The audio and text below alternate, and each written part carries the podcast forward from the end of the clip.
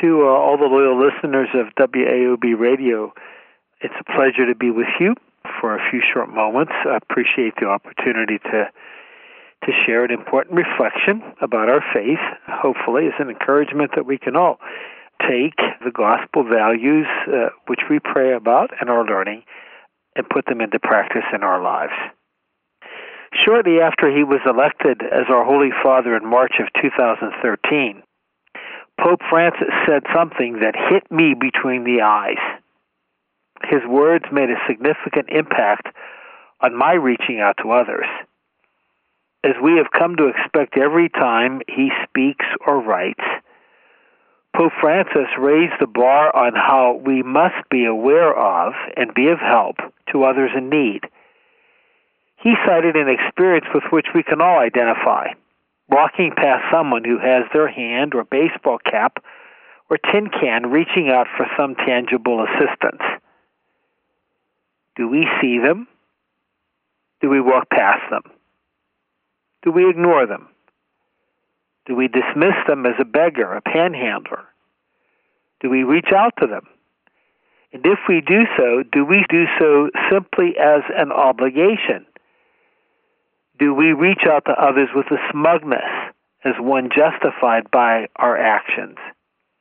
Or do we respond to them from our hearts? And is our response an act of caring? And finally, the Pope's main point. When we reach out to that someone, do we look them in the eyes? Pope Francis concludes if we have not looked into that someone's eyes, we haven't done enough. Looking into someone's eyes connects with their heart. Looking into someone's eyes has the power to make them feel that someone cares about them. Since his reflection, I deliberately make it a point to take the time to look into the eyes of those someones in need. It does make a difference. It makes a difference in me, and I trust it makes a difference in them. While the beginning of that encounter may seem somewhat awkward, given a few seconds, the exchange melts into what it is intended to be an act of love, an opportunity to recognize that we are related to each other, created by God, each of us in His image and in His likeness.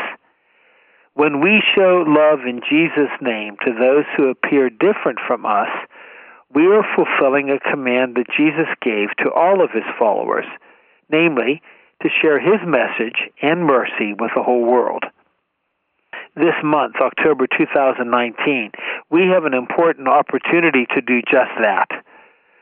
Pope Francis has declared this an extraordinary mission month in which we Catholics are called to focus on supporting the work of global missionaries through our prayer and through our giving. There are some important ways that we can do that. First, the proceeds from the special World Mission Sunday collection to be taken this month on October 19th to the 20th go to people in spiritual and material needs all over the world, people whose lives and troubles are hidden from us but known to God, who wants us to help them. Helping people in distant places whom we have never met isn't an extra. It's what makes us church. Jesus never meant for us to be isolated or divided from each other, whether across the church aisle or across the ocean. The church that Jesus created is a great community of believers, united despite our differences, who love each other and help each other grow closer to God. We can pray for, and that's the second important thing we do in this month as we support both those we know and people we have never met. As baptized Christians, we are already called to do both to pray and to act. After Jesus rose from the dead, he told his followers to make disciples of all nations. That is his call to every single one of us as well. Some hear that call and serve Jesus and his church as full time missionaries, serving in places of great spiritual poverty where people either never knew of Jesus' love for them, or they may have forgotten or grown indifferent to his love. Others serve in places of great material poverty, where medical help or food offered in the name of Jesus can make the difference between life and death. In some of these places, the people's complete dependence on God for their daily bread brings them so close to Him that the missionary's own faith is strengthened. That has certainly been the experience of those of us who have visited our diocesan mission, a mission of the Diocese of Pittsburgh in Chimbote, Peru. Allow me for a moment to tell you about that mission that we Pittsburghers have established in Peru.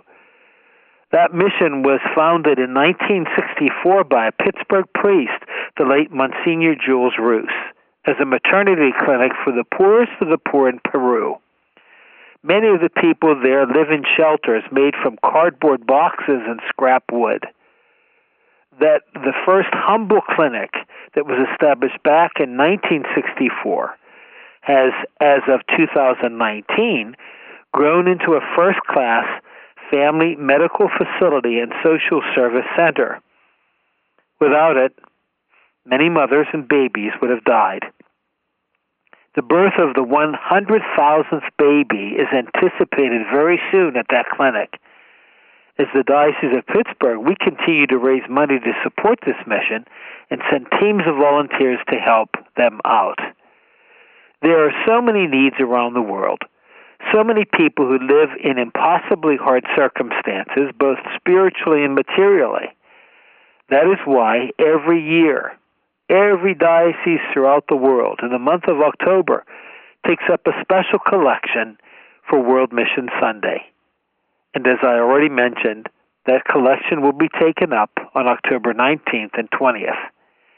When you and I put money in the collection basket, whether it's $10 or $100, we will be helping hidden people in another land and culture who are in great need we will be fulfilling the command that Jesus gave his followers to make disciples of all nations. We will be healing division and building a church that is truly a community of love. Come to think about it, as we do so, we will be answering the challenge of Pope Francis. We will be looking into their eyes. And what a difference that makes for them and us. And so, from Bishop David Zubik and the Church of Pittsburgh, it was good to connect with you and hope that you and I can, in fact, always be good missionaries in the name of Jesus. God bless you.